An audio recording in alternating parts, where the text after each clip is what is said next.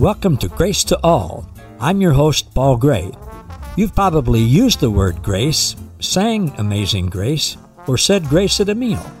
But did you know that God's grace is way better than we can even imagine? And that you and all people already have an abundant supply of God's unlimited, amazing grace? Today, we're going to hear the truth about God's amazing grace to all people. So, sit back, relax, and prepare to be inspired and awakened to the amazing treasures that you already possess. This is truth that you can handle.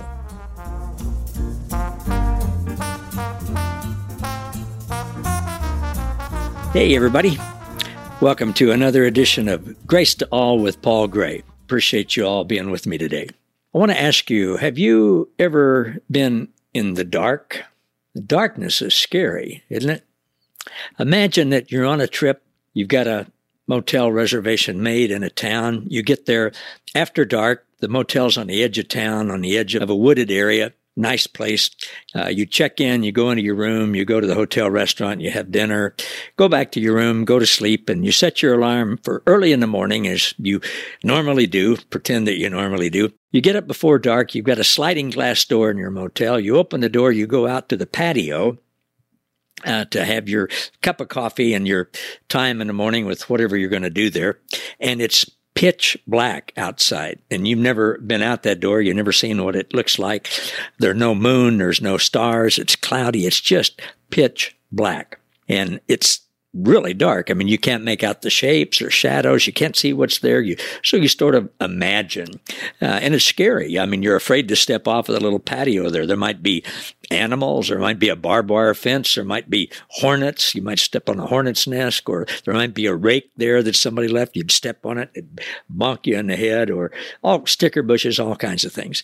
So you sit there, and then after a little bit, the sun starts coming up and it shines and it illuminates everything. And then you see, oh, I see.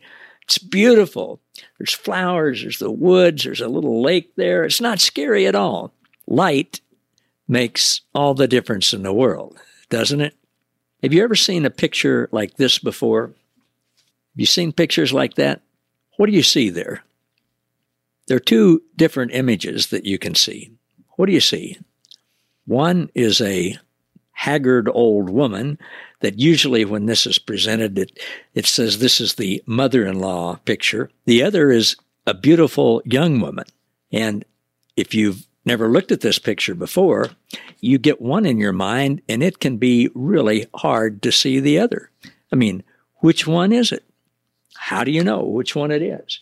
Well, the stereotype mother in law thing is what I want to talk about first of all in that picture. Now, full disclosure, my mother in law was anything but. She was a wonderful lady. She was fun. She was full of life up until she died in her mid 90s. She was a wonderful lady and a great mother in law. Now, the, the stereotype nagging mother in law, and I hope you never had one, but obviously some people have, is the type of person that's never smiling, always frowning, always watching you never happy, always suspicious. I mean, you can't do anything right around them. You get the idea they're keeping a mental list of all your shortcomings and they bring them up regularly. And they let you know in many subtle and sometimes not so subtle ways that you're the one that's responsible for taking their child away from them and ruining them and not giving them the kind of life they should have. They let you know that. It's tense and anxious around a mother in law like that. And when you hear that she's coming to visit, just all kinds of things go through your mind. That's not too exciting. So, which person did you see in that picture? The old lady mother in law or the beautiful young wife? How we see things, how we picture things, how we see God is the difference between light and darkness. When we see the picture of true picture of God, which is pure light, we're in a wonderful love relationship with someone that gets better every day. It's like fine wine that just improves with age. It's overflowing with the great magnitude of the astonishing love of Christ in all its dimensions. It's bright. It's a relationship with God's deeply intimate and far reaching love, a relationship with God's enduring and inclusive love. It, it's a bright relationship with endless love beyond measurement that transcends our understanding, extravagant love that pours in you until you're filled to overflowing with the fullness of God. It's all bright and beautiful. It's a relationship that you love to be with, and you just can't get enough of it. It's a relationship where God's mighty power constantly works in you, accomplishing and achieving infinitely more than your greatest request, your most unbelievable dream, and exceeding your wildest imaginations. It's a relationship where God's bright, miraculous love, light, and power constantly energizes you. How we see God, like which person we saw in that drawing, and those of you who are just listening to this, obviously you couldn't see it, but you've probably seen those pictures before. How we see God is the difference between dark and light. It can be a wonderful, exhilarating relationship, like drinking fine wine that's really good and only gets better. Or it can be like drinking badly spoiled milk that gets worse every day and makes you sicker and sicker.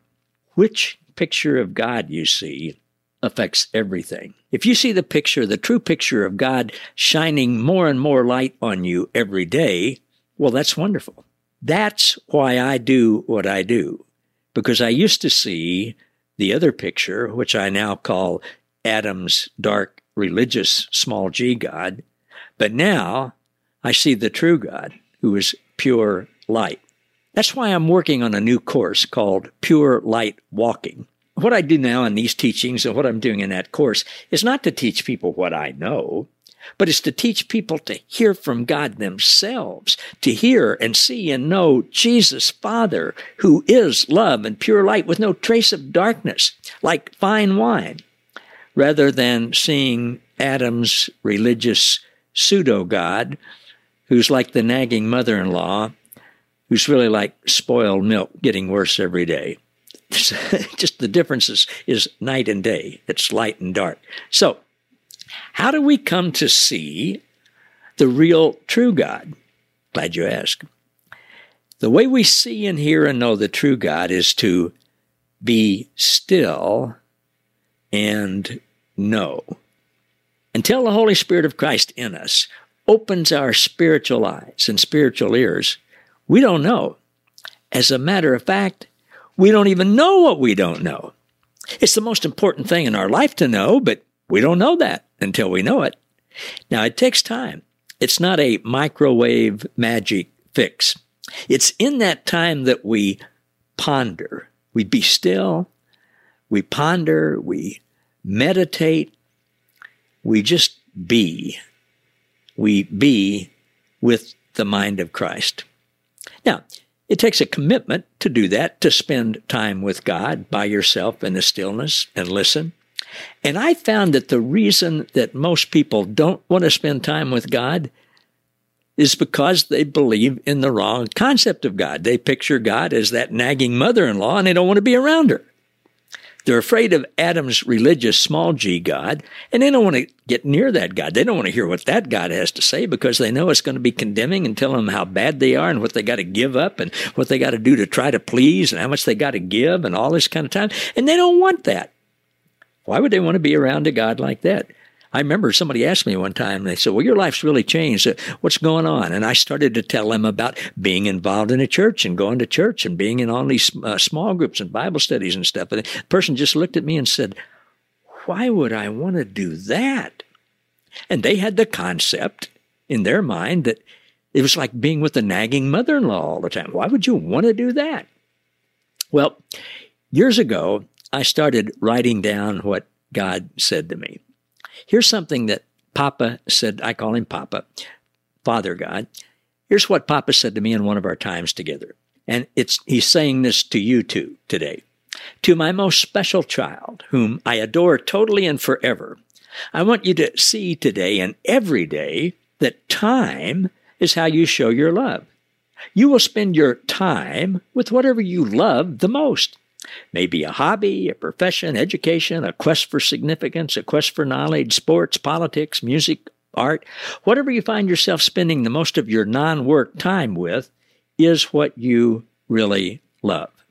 Papa went on to say, I want you to be aware that whatever you're drawn to reveals what you really love. Time is how you show and spend your love. And then Papa said, You know that I am love. I want you to know and see that how I spend my time and my love is simply being with you. And that's true for every one of us. He said, My goal, my desire, my will, what drives me is you, simply being with you. He said, You can call that union or oneness. He said, I just want you to know I'm not a nagging mother in law. I don't have an ulterior motive or a hidden agenda. He said, Many people believe the lie that I'm all about getting people to live right, their perfect behavior. Not even close, he said.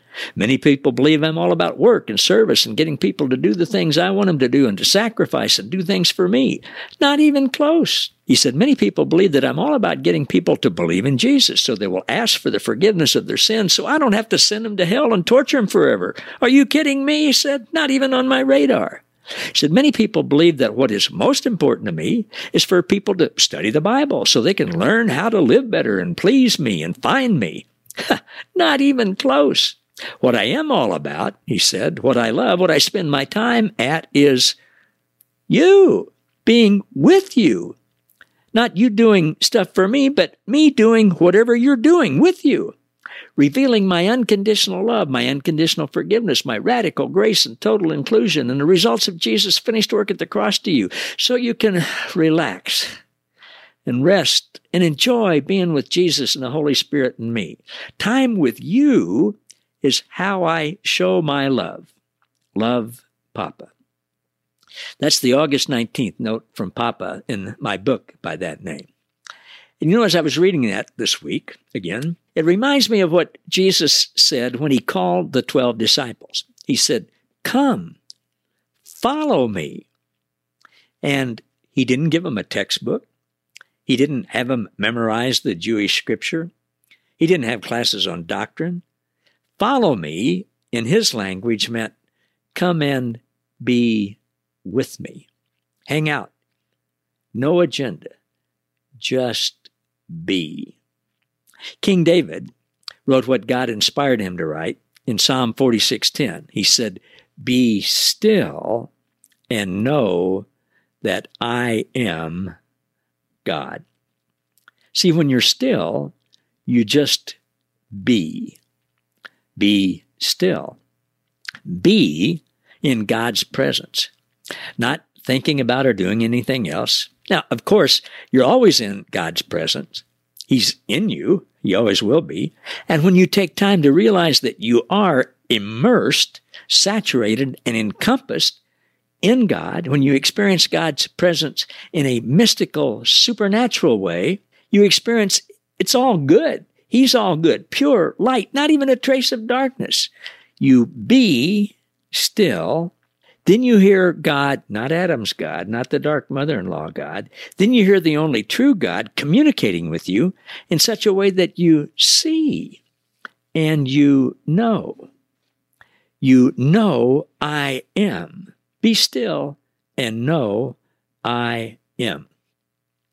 Lydia Dutoit, Francois Dutoit's wife, he's the uh, translator of the Mirror Bible, posted this on social media a couple of days ago. She said, The Lamb of God has taken away the sin of the world. It's about time that this good news of great joy is proclaimed with bold clarity. She said, Mankind is the property of God, both by design and redemption. Then she quoted Psalm 21 4. The earth is fully the Lord's and the world and those who dwell in it. She said, It's so important to ponder the genesis of it all, where we began. Ponder is to be still, listen, meditate, think about, listen to the mind of Christ in you, the still small voice in you. Ponder that. Ponder where it began when God said, the trio of them, Elohim, plural, let us make mankind in our image and likeness. She says, What an amazing thought to consider that Elohim, the Trinity, knew us before they even formed us in our mother's womb. Our brief history on this planet didn't introduce us to the Father, Son, and Holy Spirit. We are their love dream. how easy it becomes then to understand the gospel, the good news to all people, and why our Father paid a non negotiable price to redeem His own. He bought the whole field because He knew the treasure it holds. Ponder, think about, meditate on the Holy Trinity, Father, Son, and Holy Spirit, who are community, joyful relationship, love and grace in action my friend Baxter Kruger uses the original Greek word that they call perichoresis. See, when you're in God's presence, the only true God's presence, it's pure light. It's pure love relationship with absolutely no darkness. And the good news that came when Jesus came, the light for all people in the world, was that Adam's God is not real. That was the good news. God's not what you think he is. Adam's God is not real. The real God is good news to all people. And when you're in their presence, in that relationships, God's light will shine on something every time, will reveal the truth to you. And then you'll go, Oh, I see. I used to look at the picture this way, but now I see. When God shows you something and your spiritual eyes see and your spiritual ears hear, you see. And that seeing morphs into knowing knowing God's deeper and deeper and deeper, eh, pure light. Be still and know. That's when you see. When you do that, sometimes you'll hear a word, just a single word. It'll sound like your own voice because you're one with the person speaking and they're speaking from inside of you. Sometimes you'll hear sentences, conversation. Sometimes God will ask you a question. Sometimes you'll sense something really strong. You'll get an impression about something. Sometimes you'll see a picture or a vision. I'm going to tell you about one of those as we get ready to close in a little bit. Sometimes you'll hear music.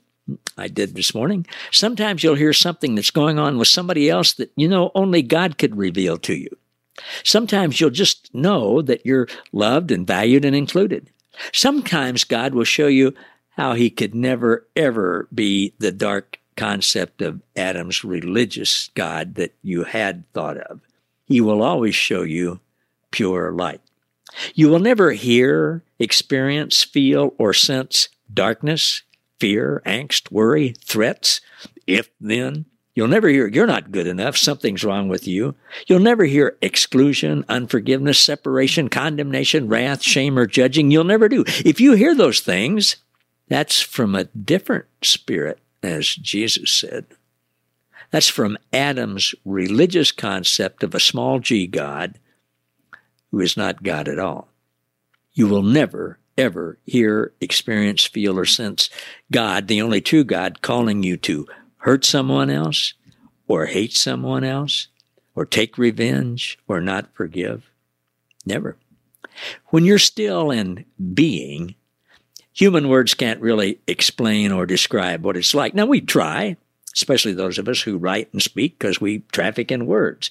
And as inspiring as people's words may be, they just barely touch the surface of how wonderful it really is just to be in the presence of God, who is pure light and pure love and pure joy with no darkness. My friend Ron Wright from Canada has a Facebook page called Soul Wind. And it says on that page, it's dedicated to all people who are on the inward journey to spiritual awakening, inward, where you just be and you listen to God in you. Here's something he posted a couple of days ago. It's titled Rescued Awareness. He says the greatest rescue mission in the world is the rescue of your awareness. We live in a time of unprecedented distraction. Our attention is molested at every turn divided among endless trivia, taken captive by every consumer ploy, and when sucked dry of every ounce of life, it's left scattered among the ruins of meaninglessness. We're in so many places that we feel small, scattered, and purposeless. Our hearts need to be recollected, like billiard balls scattered among the pockets of an ended game. We need all of our interior pieces to be gathered and racked up once again to remind us of our capacity for interior greatness. This is what meditation is good for. We come back to ourselves. We regather our interior energies and essences into our original wholeness, like raindrops falling back onto the ocean from which they were removed. Here, we touch our essential self, unborn, uncontrived, unconditioned, unconformed. It is our complete and infinite self, the womb of our fullness. Here, we regather our thoughts and our feelings and our moods and our intentions and our dreams and our issues and our drama and our hurts and our hopes. For once, he says, we just sit and let our being be. For once, we just sit and let our being be. No fixing, no probing, no demands, no commands. We just let everything return to the perfect wholeness of our unconditional being. Like rivers falling back to the sea under the draw of gravity, we return to our essential self by the unforced drawing of love. Here we don't do, we be. We don't fix, we fly. We don't control, we let go. We don't manipulate, we appreciate. He writes When spirituality becomes nothing more than just another thing to do, to fix or correct or make right something about your life, you're altogether on the wrong footing. You're starting from the wrong premises. We're not out to find out what's wrong with us, but what is incredibly, stunningly, beautifully good and true. What is discovered on the other side of all of our preoccupations and distractions is that our essential self is an ocean of ontological perfection and pristine clarity. We realize that our usual state of scattered consciousness is just the tip of an iceberg of boundless awareness that rests within its own benediction of brilliance. We can actually step into this deeper identity and live from it as naturally as the sun shines and flowers bloom. For the sake of your own sanity, our world's future, and the enlightenment of a prodigal planet, he says, I beg you, come home. Come home to your essential self. Come home to your pristine nature. Come home to your interior landscape that is a new Eden. Let all the living things there be gathered to you to name and to give power to. Take up your dominion within and fill the earth with blessing. Heal your mind from all its distraction with a renewed attraction to your interiority. Return to your rest. Return to your best. Forget all the rest. Wow the rescue of your awareness, your awareness that of the oneness that you have with God, who is pure love and pure light without a trace of darkness. It's amazing. All right, I want to close with a vision that my friend Mo Thomas had. Mo's on Facebook. He's a, a new author and just a great, wonderful guy. And he was telling me when I interviewed him recently that one day, didn't expect this coming, one day during a really tough time in his life. Eh, he's a math guy and he's really into quantum physics and that kind of stuff. He said one day God took him an out of body experience into a black hole. There was just blackness everywhere. And then after a few seconds, it became beautiful, pure light. And at the end of that light, as far as he could see in the light, was Jesus. And about halfway between him and Jesus, a cross appeared, like a three dimensional prism. And Jesus started focusing himself on that cross. The light went through the cross, and then he said, like a hundred trillion particles of color just exploded from the cross and just kind of came towards him and filled him and went on through him and around him. And he said God showed him that those hundred trillion colors were each an aspect of God's essence and character. What a vision. What a vision. And he said God just had him ponder and ruminate and meditate on different ones of those. Well, that's what I want to encourage you all to do. I've got a little thing called 14 Days of Pure Light Meditation. If you'd like me contact me and, and I'll send you a PDF document of it. It's based on Ephesians 3, 14, 21, 1 John 1, 5, James 1, 7, Psalms 46, 10. on be still and know that God is pure, perfect light with no hint or trace of darkness, no buts, no conditions, no restrictions, no qualifications, no exclusions, no limits. Here are the 14 things. I encourage you to take one of these each day for 14 days. Be still, just think about it and ask the Holy Spirit of Christ, the mind of Christ in you, to tell you what the Holy Spirit wants you to know about that quality of God. Here are the 14 agape, unconditional love, pure, unlimited, overflowing grace, pure, amazing joy, pure, perfect peace, pure patience, pure kindness, pure goodness, pure gentleness, pure faith of Christ, pure life, pure compassion, pure mercy, pure inclusion and acceptance, pure truth. Friends, those are not just words or concepts. They are God's essence, God's nature. They are who God is. Now, we're tempted to think, well, you know, compassion is a word, a concept, a feeling, something you're supposed to do.